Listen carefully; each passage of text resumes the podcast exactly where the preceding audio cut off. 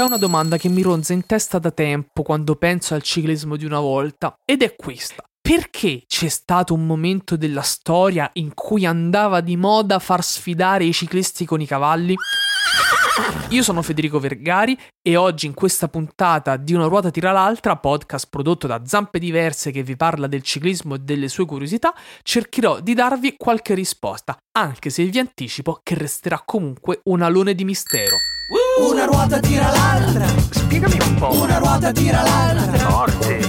Una ruota tira l'altra. Ma davvero? Una ruota tira l'altra. Ma perché? Una ruota tira l'altra. Ma quando? Una ruota tira l'altra. Dai. Una ruota tira l'altra. Fede. Una ruota tira l'altra.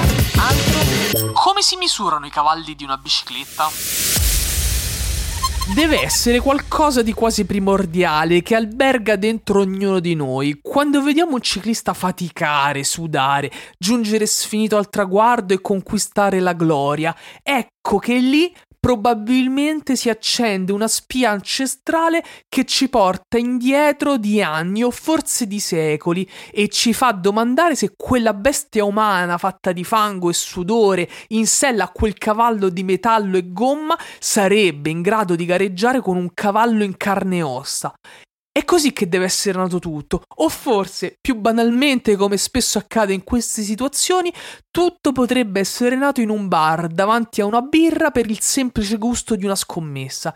In effetti, anche questa seconda ipotesi non è male. Fatto sta che di ciclisti che negli anni hanno sfidato i cavalli ce ne sono tanti. E come? Bello, bello. Ci sono molti casi, ma io ve ne propongo solo alcuni e tutti italiani. Ad esempio, il 24 luglio del 1924 Girardengo sfidò con successo il purosangue Rodi Ward sulla pista Stadium Marengo di Alessandria. Di questa impresa non ci sono molte informazioni, ma più fonti ci confermano che è avvenuto sul serio. Ma davvero? Nel 1978 invece a Follonica ci provò Francesco Moser che addirittura vinse contro il purosangue Atollo e lo stesso Moser che probabilmente ci aveva preso gusto ci riprovò e rivinse sei anni più tardi nel 1984 contro Larson guidato da Sergio Brighenti all'ippodromo di San Siro davanti a ben 20.000 spettatori. Ora, tornando a quanto detto poco fa,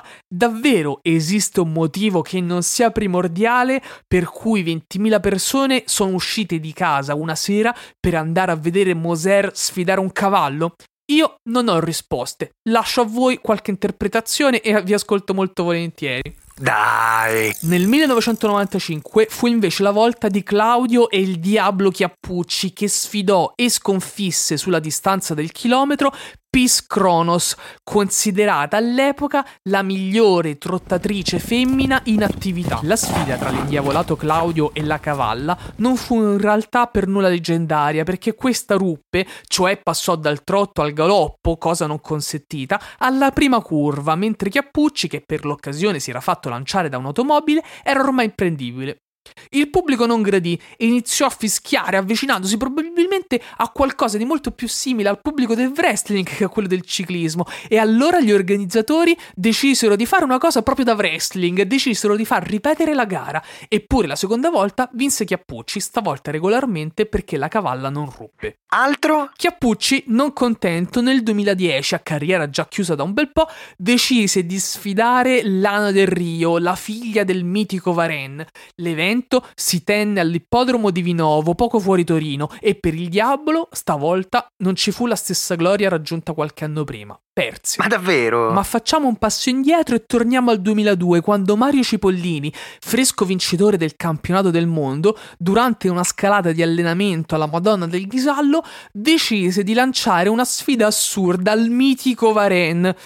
Quegli altri, leggiamo su un articolo che abbiamo recuperato su un numero di Repubblica dell'epoca, hanno fatto sfide con cavalli zoppi, mentre Varen è Varen, disse Mario Cipollini. E sarebbe divertente, continua il Re Leone, perché siamo due atleti velocissimi. Potremmo farla e poi ci potrebbero mandare tutte e due alla monta. Chiosò Cipollini nel suo perfetto stile guascone e evidenziato ulteriormente dalla maglia di campione del mondo che quell'anno indossava. Dai. E adesso Operazione Squalo. Operazione Squalo.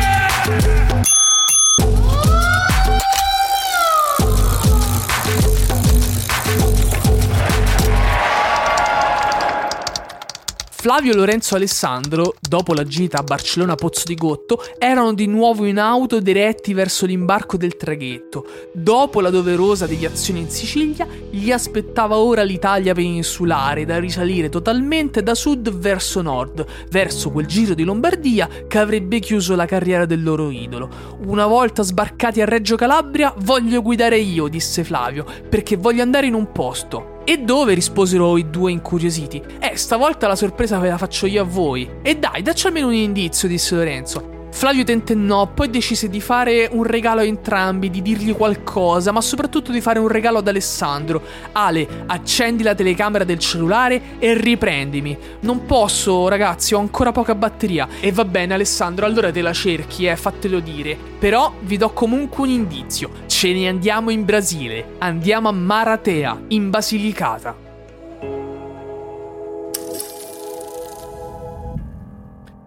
Quella che avete appena ascoltato è Operazione Squalo, una storia a puntate che racconta il viaggio di un gruppo di amici fino all'ultima gara di Vincenzo Nibali e tutti i giorni ne trovate un pezzetto dentro una ruota tira l'altra, il podcast di Zampe Diverse che vi racconta il mondo del ciclismo e della bicicletta.